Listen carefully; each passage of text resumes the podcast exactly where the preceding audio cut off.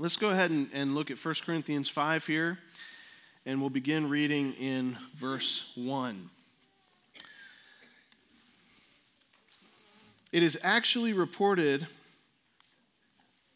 that there is sexual immorality among you, and of a kind that is not tolerated even among pagans. For a man has his father's wife, and you are arrogant. Ought you not rather to mourn? Let him who has done this be removed from among you. For though absent in body, I am present in spirit, and as if present, I have already pronounced judgment on the one who did such a thing. When you are assembled in the name of the Lord Jesus, and my spirit is present, with the power of the Lord Jesus, you are to deliver this man to Satan for the destruction of the flesh, so that his spirit may be saved in the day of the Lord. Your boasting is not good. Do you not know that a little leaven leavens the whole lump? Cleanse out the old leaven, that you may be a new lump, as you really are unleavened. For Christ, our Passover lamb, has been sacrificed. Let us therefore celebrate the festival, not with the old leaven, the leaven of malice and evil, but with the unleavened bread of sincerity and truth. I wrote to you in my letter not to associate with sexually immoral people not at all meaning the sexually immoral of this world or the greedy and swindlers or idolaters, since then you would need to go out of the world. But now I am writing to you not to associate with anyone who bears the name of brother if he is guilty of sexual immorality or greed, or is an idolater, reviler, drunkard, or swindler, not even to eat with such a one. For what have I to do with judging outsiders? Is it not those inside the church whom you are to judge? God judges those outside. Purge the evil person from among you. This is God's word. Let's pray together. Lord, this morning we do want to pause and, and just honor and glorify your name for answered prayer. You have provided for the W family over and above what we could have asked or imagined. You have provided for them in spite of many obstacles, in spite of some doubts. And you've done so through your people, not through a gimmick, not through a sales pitch, but through the uh, just the generosity of heart that is put in place by your Holy Spirit. No other group of people could say that this sort of thing happens. And yet here we are uh, in the midst of your work. And, and it's a miracle, it's amazing. And so we want to thank you for your provision, oh God. Father, I pray uh, for all of our cross cultural workers. We think right now of the e buyers as they are home on a brief time of leave and uh, will be joining us next week. We ask that you would refresh their hearts and that you would use them in our lives and us in theirs. We pray for Pastor Guy as he is uh, on the other side of the world right now in New Zealand, ministering there. And uh, we ask that you would give him good health and a focused mind and a full heart so that he can minister and bear fruit for your glory. Uh, Lord, we pray for those who are ministering across this campus, our nursery workers and children's church teachers, our ushers and greeters, and others and then for those ministering across our city as they preach the gospel to their various congregations. Father, glorify your name through your church. And Lord, as we turn our attention to a passage that's sobering, difficult to read, harsh, it seems at times, I pray that you would conform our affections to your own and that we would not come to you with excuses and defenses, but with open hearts and open hands, ready to receive even the most difficult things that you say, trusting that your way is best and we do not need to defend or protect ourselves from you. We just need to give ourselves to you. Lord, I pray that you would work through your word today. We ask this in Jesus' name. Amen. One of the most significant events in world history, in recent world history, was caused by an organism too small to be seen by the naked eye. The Great Famine of the late 1840s killed a million people in Ireland and sent another two million abroad as refugees. There were sociological and economic causes, of course, but the agent of death was a tiny spore known as the late blight. It decimated potato crops and left families starving. Scientists call it Phytophthora infestans, plant destroying infestation. Spores carried on the wind land on the leaves of a mature potato or tomato plant just days or weeks away from harvest time. In ideal conditions, its life cycle takes about five days. It destroys the plant, renders the crop useless, and sends a cloud of death into the atmosphere to repeat the process.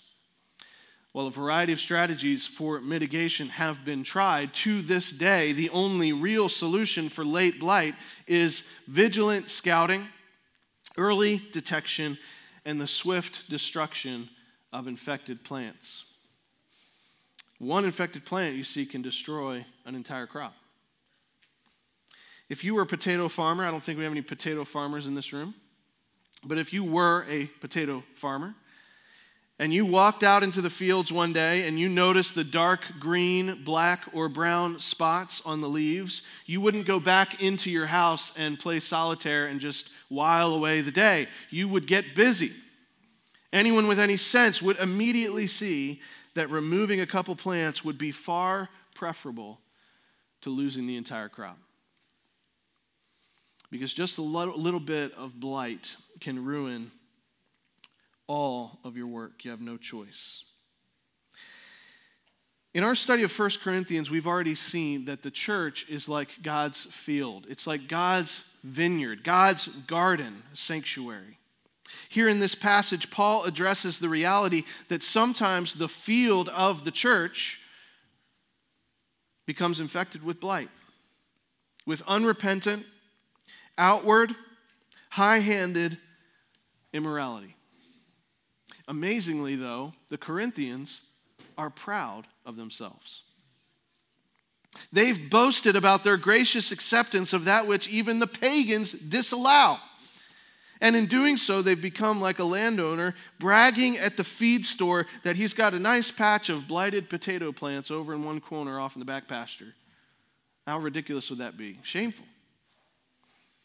This is how the church of Corinth has chosen to operate. There is a man who calls himself a brother, a member of the church, in good standing with everybody there, and everybody knows that he is living in unrepentant sin, but they all just look away. He is infected with a blight, but no one says or does a thing. It struck me as I was studying this passage that uh, it requires almost no explanation. We read it just a few minutes ago, and you understood just about everything that Paul says here in 1 Corinthians chapter 5. And yet, how many churches called to be holy, invited to be the temple of the Holy Spirit, have chosen purposefully and repeatedly to just ignore the plain teaching of Scripture in this matter? How many churches just explain it away? And what about us? Can we honestly say that we are walking in obedience to Christ in this matter? This morning, as well as next Sunday, it's going to take us two weeks to get through this chapter. We need to stop and carefully consider the clear instruction Paul's giving us. Remember, this isn't just for the, the church in Corinth. This letter is written not only to the church in Corinth, but to all believers everywhere who call on the name of the Lord Jesus Christ. It's for us too. And I think as we look at this passage, we'll find that, like the Corinthians, we have no reason to boast. In fact, there may be occasion that we have to mourn. Here is Paul's message in a nutshell. You must remove unrepentant church members. You must remove unrepentant church members. It's that simple. So let's work through this message bit by bit. Again, we will not get through all of it this morning. We'll get started, but there will be loose ends at the end of this message that will not be tied up again until the end of next week's message. First of all, you must remove unrepentant church members. You must remove unrepentant church members. What I mean is that Paul places the responsibility squarely on the shoulders of the congregation to remove unrepentant church members. If I were to say, we must do this, you would say, Jake, that sounds great. And what you would be thinking in your mind is, I'm sure the elders know what to do. The leaders know what to do. They will take care of that. But that's not what this text teaches. It teaches us that it is the congregation's responsibility to fulfill this duty, and you may not delegate it to anyone else. Let me briefly show you how I'm personally arriving at this conclusion. Uh, there are essentially three important pieces of evidence supporting the assertion that discipline is the duty of the congregation as a whole. Uh, first, consider the grammatical evidence. Throughout this text, Paul consistently employs the second person plural. Uh, that means you, all, y'all, right? When he says you, it's actually you all. When he issues a command, it's a second person plural. You all cleanse out the old leaven. You all purge the evil person from your midst. Who are these pronouns referring to? Well, it's very simple. Who is this letter addressed to? He tells us explicitly in 1 Corinthians chapter 1 verse 2, he's addressing the local church, the members, the saints of the church in Corinth. Whose responsibility is it to engage in this duty? It is you all, the members of the church, the congregation. Secondly, consider the details of our text itself. Notice what Paul specifically calls for in verses 4 and 5. He says, When you are assembled in the name of the Lord Jesus, you are to deliver this man. There it is, as plain as day. When ought the church to engage in this duty? At the annual conference of the pastors and the messengers? No. Behind closed doors in an elders' meeting? No. In some sort of ecclesiastical courtroom? No. When you are assembled, when the church, the congregation gathers as the temple of the Holy Spirit, you are to deliver this man. The church cannot delegate this responsibility to its leaders or to anybody else. It is a function of the gathered church. Third, consider how other texts support this assertion that it is the congregation's duty to engage in discipline. In Matthew 18, verses 15 through 17, for example, Jesus himself addresses a somewhat similar scenario. In that text, the matter is hypothetical. This is a real situation. Jesus speaks of a hypothetical situation. He also speaks of a matter that's private between two individuals. So, in that respect, it is different from the one in front of us here in 1 Corinthians 5.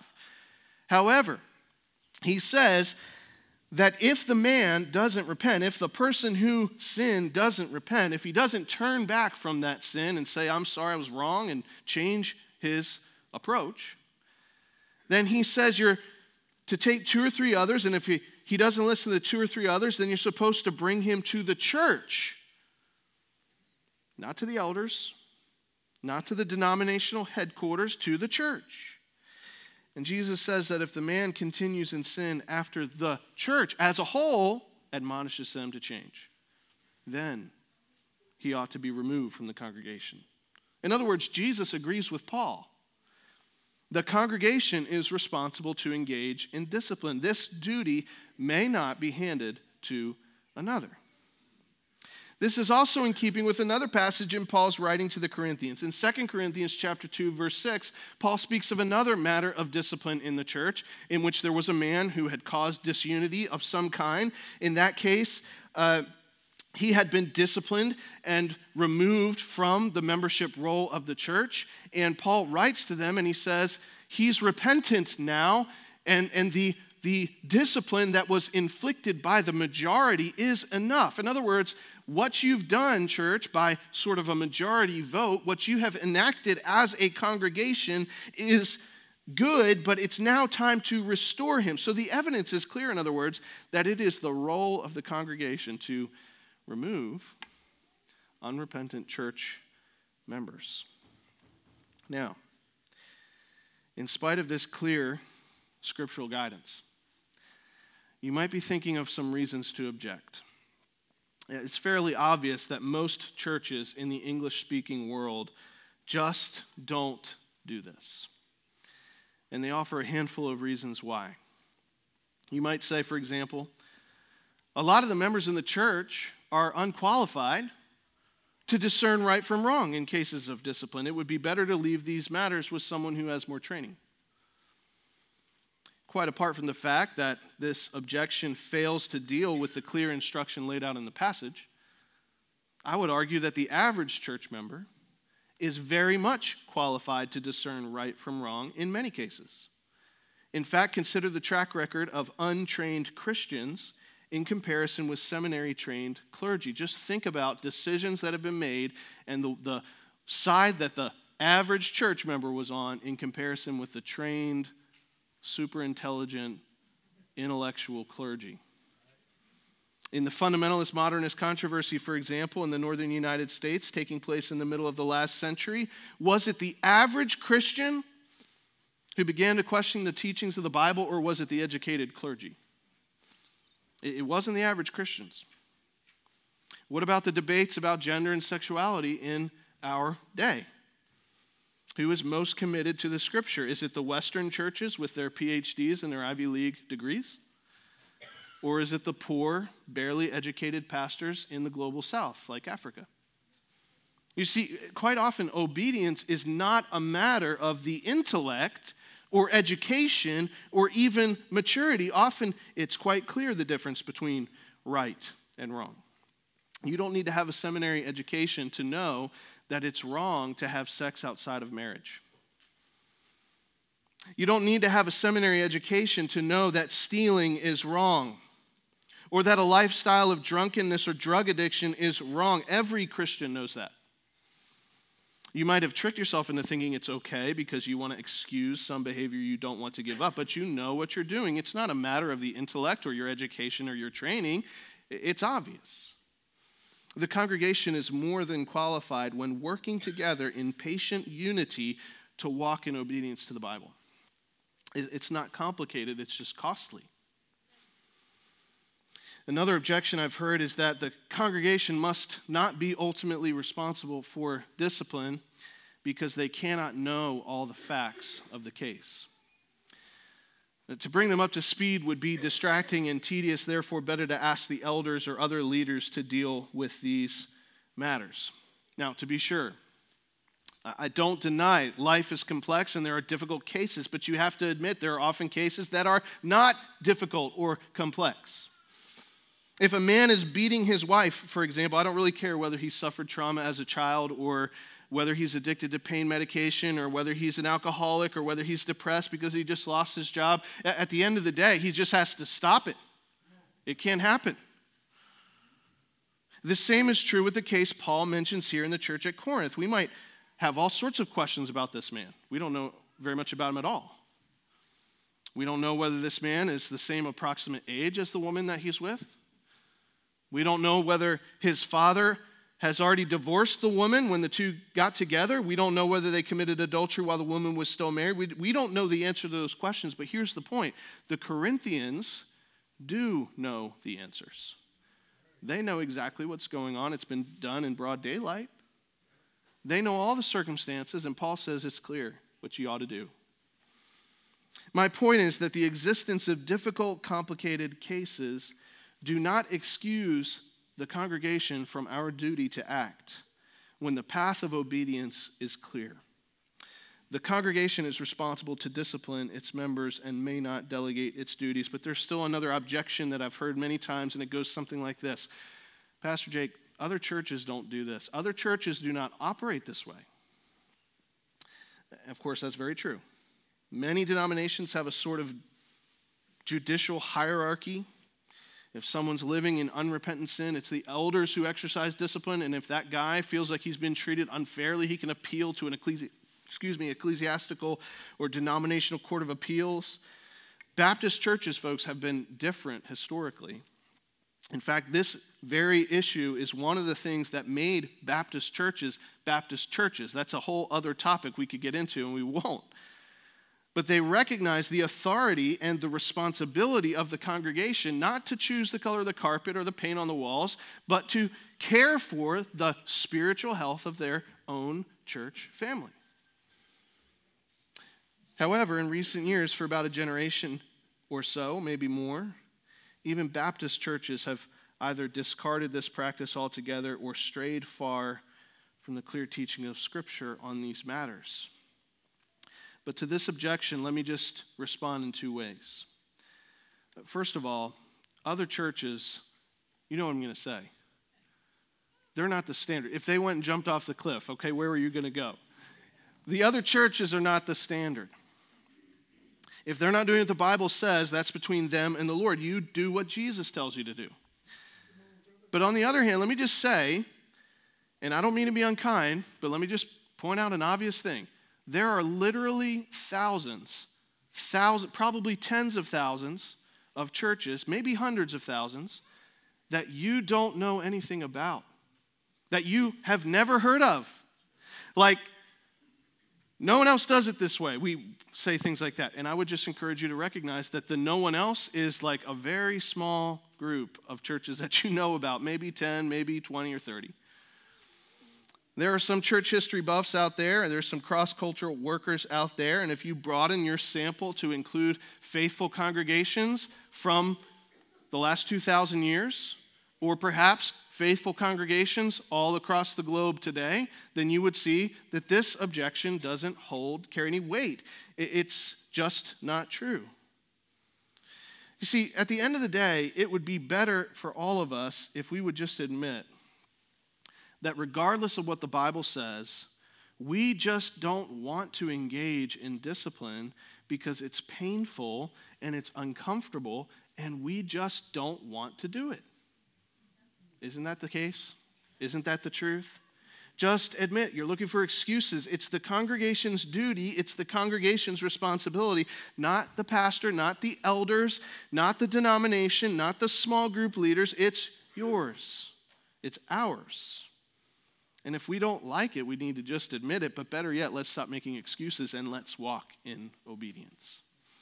Because if we stop pushing back against what the Bible says and start walking in obedience, I think we'll begin to see the glorious wisdom of God's plan. Do you see, think about this, folks. Do you see how, when the congregation takes its responsibility seriously, this prevents abuse and protects the members of the church?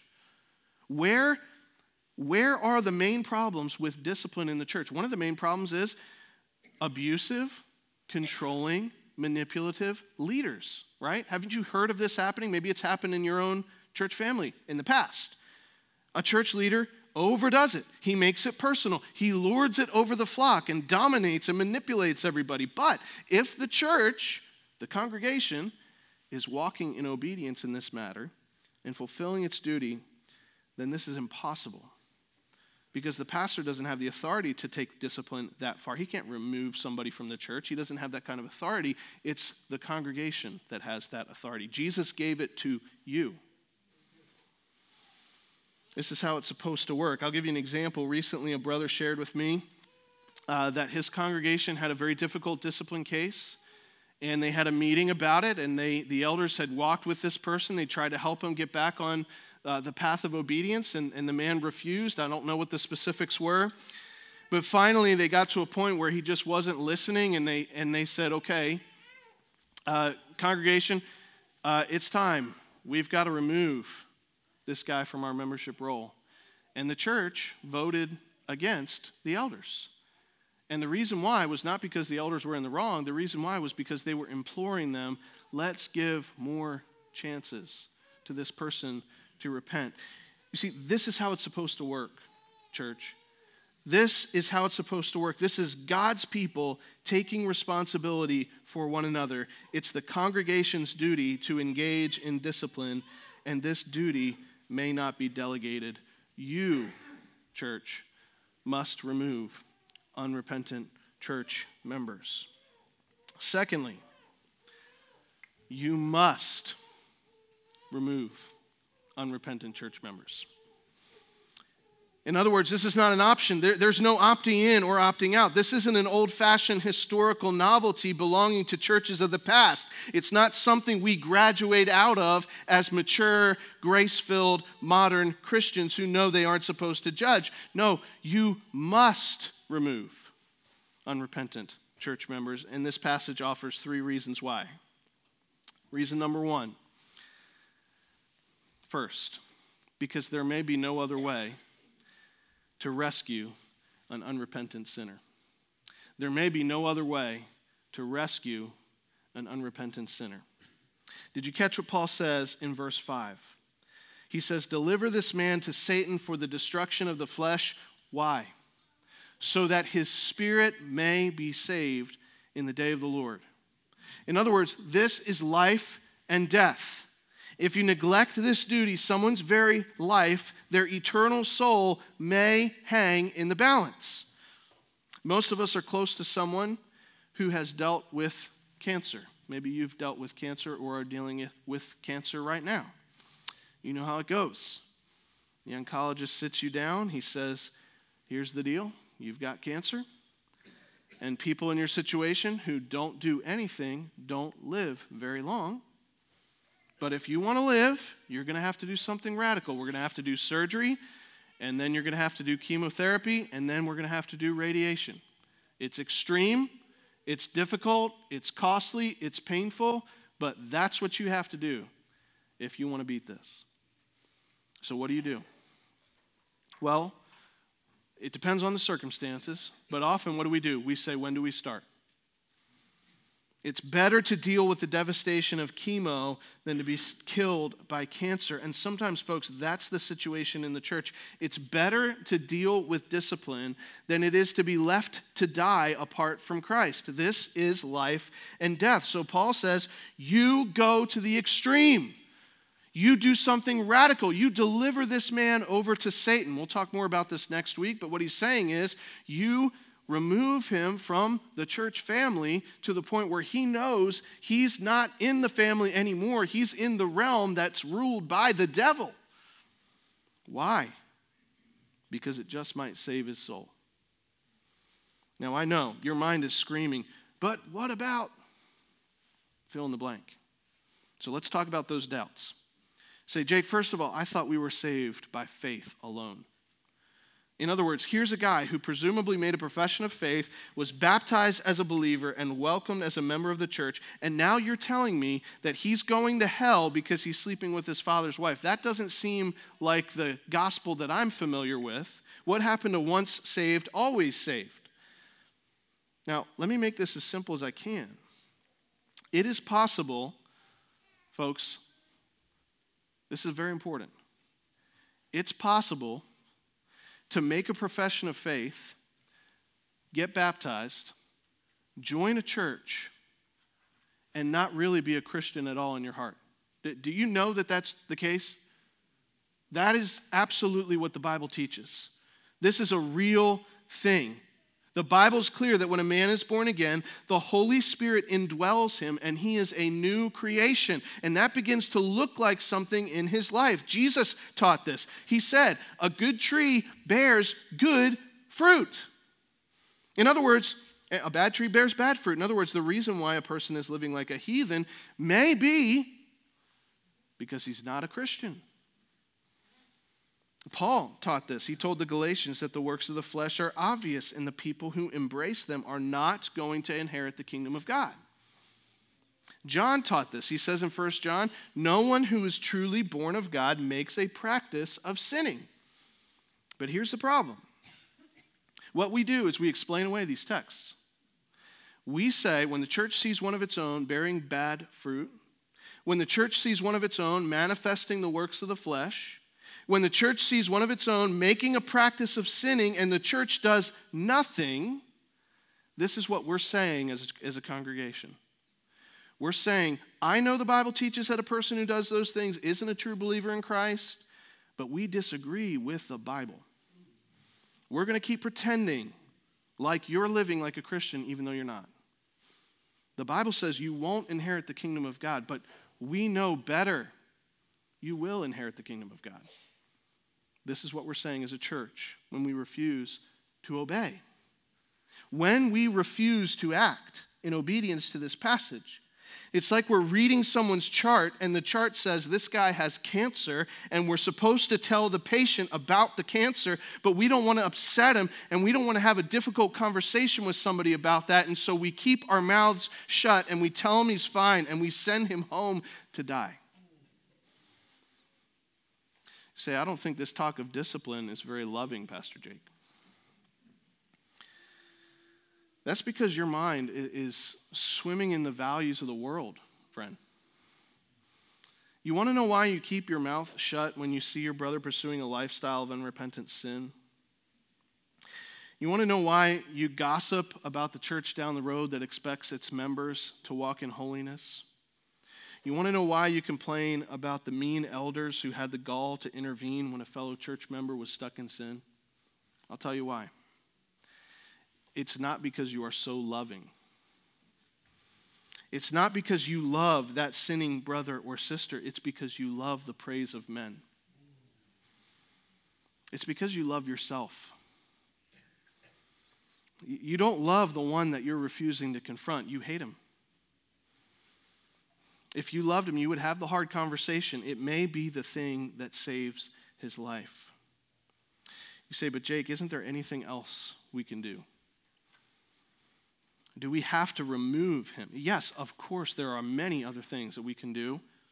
Uh, there are many things short of removing someone from our church. This is a last resort after all the other options have been exhausted. This is a specific situation in the life of the church in Corinth in which all those other options have been exhausted.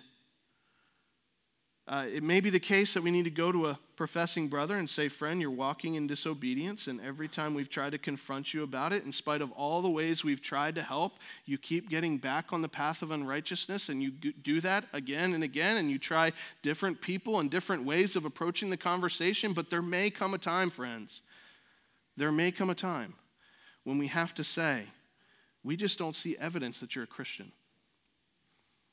and you are removed from our church fellowship. That may be the very conversation he needs in order to wake up. And, folks, you must do this. You must do this not only because it may be the thing that rescues an unrepentant sinner, but secondly, you must do this because if you don't, the poison will spread. The poison will spread. Paul asks in verse 6 Do you not know that a little leaven leavens the whole lump? What does that mean? Uh, by the way, he asks the Galatians the same question in Galatians chapter 5 when he's talking about the way false teaching spreads in the church. Here's, he, he's, here he's talking about how unrepentant sin spreads in the church. I'm not a baker, but I do know how it works. He's painting a word picture for us. You're making bread, you take all the ingredients, you mix them together, and you take a tiny bit of yeast or a little pinch of sourdough and you knead it into the lump of bread dough. You set it aside and wait. And what happens? Before long, that leavening agent uh, spreads throughout the entire loaf. This is the picture that he's painting for us. And Paul says, if you don't do anything, if you don't walk in obedience to what I'm telling you to do, then this is exactly what's going to take place in the church. This little tiny bit of blight is going to spread throughout the entire field. This little bit of leaven is going to spread throughout the entire loaf. When we allow unrepentant sin to fester, when we refuse to face it and deal with it, before long it poisons the whole congregation. You say, Jake, it's none of my business what he does. It will be very soon. This was the problem with some of the churches in the book of Revelation. They were doing okay, but they had some greedy people teaching things that were contrary to the gospel of Christ, and the church was not dealing with it, and the problems were starting to spread like gangrene. And Jesus says, He tells the church in Revelation, He says, If you don't do this, if you don't deal with this, I'm going to go to war against you.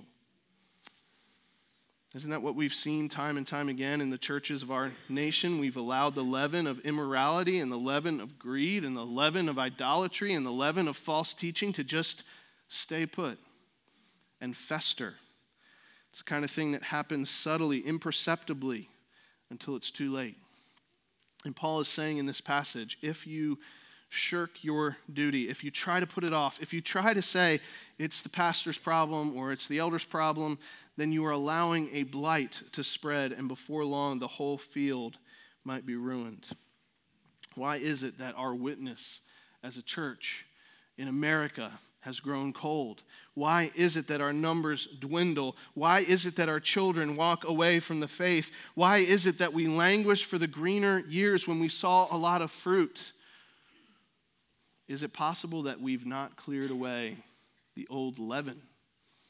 and that leaven has spread in the congregation.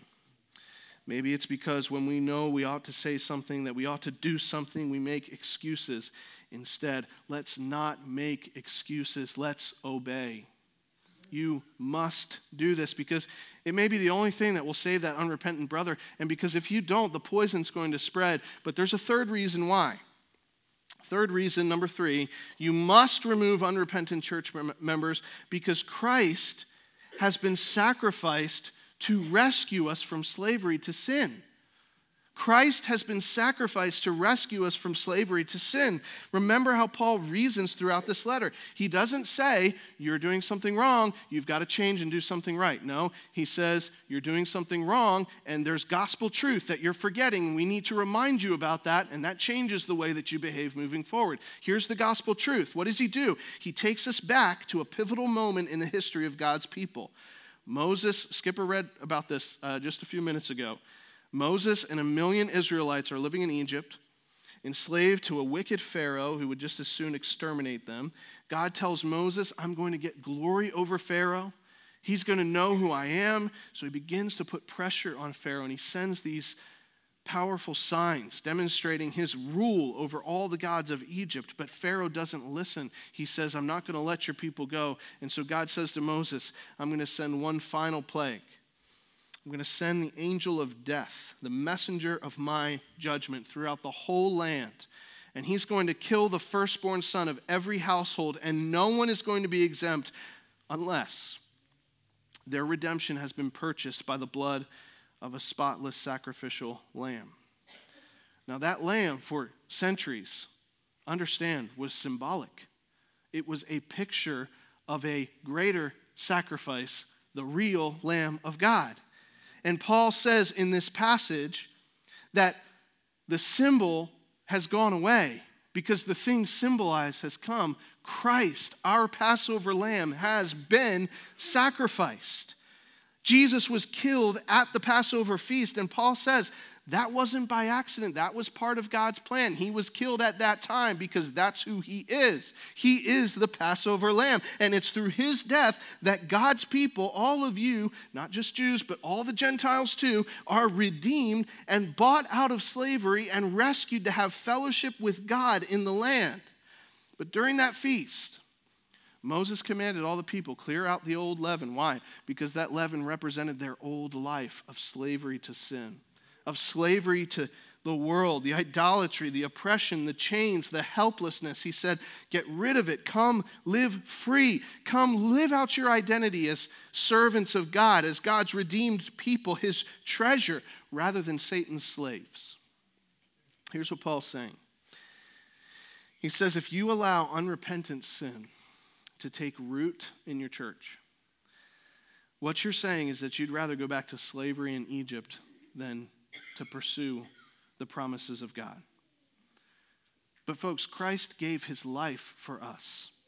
Christ bought us from that lifestyle. Christ redeemed us out of Egypt. Christ defeated death and he defanged the devil. So, how can we go back It just doesn't make sense. If we understand what God has done for us in Christ, then to allow these sorts of things to happen just doesn't make sense.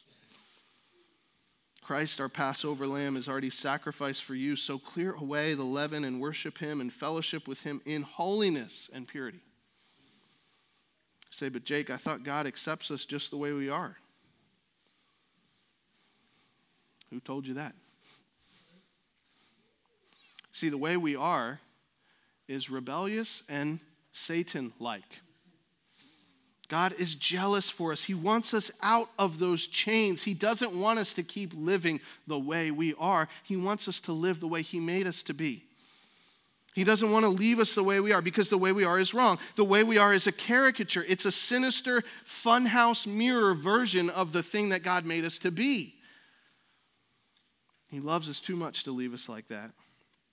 So he sent his one and only Son to lay down his perfect life as a spotless sacrifice so that we might walk away from the way we are and follow Christ.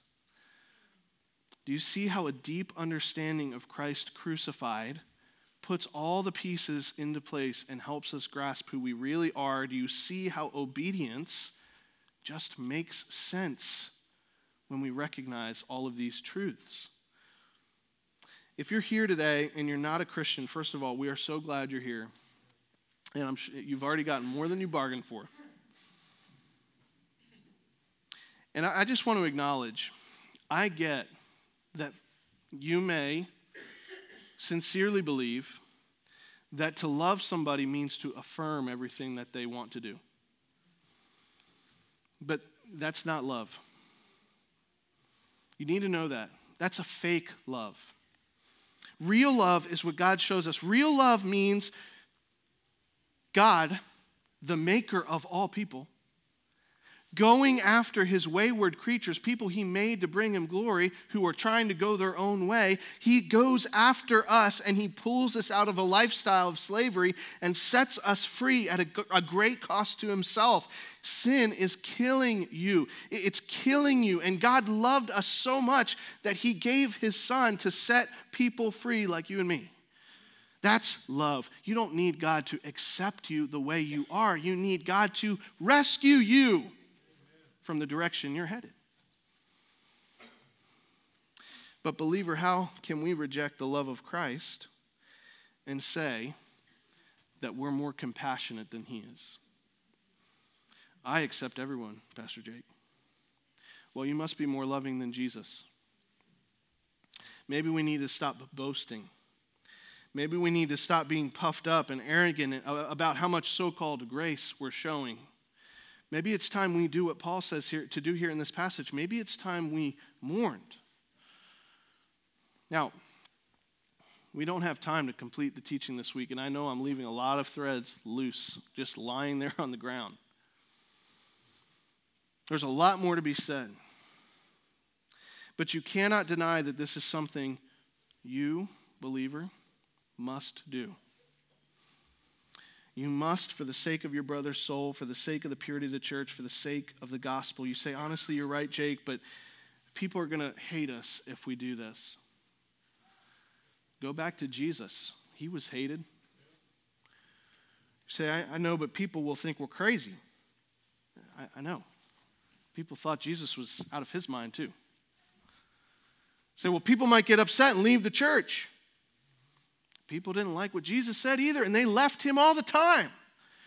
People might say unkind things about us in town. They slandered Jesus too, because listen, you can obey this passage. You know why? Because everything that makes it hard to obey, Jesus has already walked through that. And you know what else? He loves you. You are His treasure. And if that reality becomes more real to you than the love of all the people out in the world, then you can do it. You can do what God has called us to do. He loves you. You're precious to Him because the church is His temple. It's like a lampstand in His sanctuary. Revelation 1 tells us the Son of God walks among the lampstands. He's with His church, He's with us. He's here. And He's giving you the authority and the power and the boldness and the faith to walk in obedience. You say, Jake, I, I, I don't know how to do this. Okay, We'll talk more about this next week. But for now, perhaps our first response should come from verse 2. I don't want you to be arrogant anymore, Paul says. You need to mourn. And perhaps we can say, I have every reason to mourn. I've been proud, I've been puffed up, I've made excuses for myself when at the end of the day, I just, if I'm honest, I just don't want to do what God has told me clearly in His Word that He wants me to do. And if that's the case, I would just want to encourage us as we move to a time of response. Let's just take a moment to be silent before the Lord and ask God, show me, and help me to walk in obedience and mourning. Let's bow before Him together.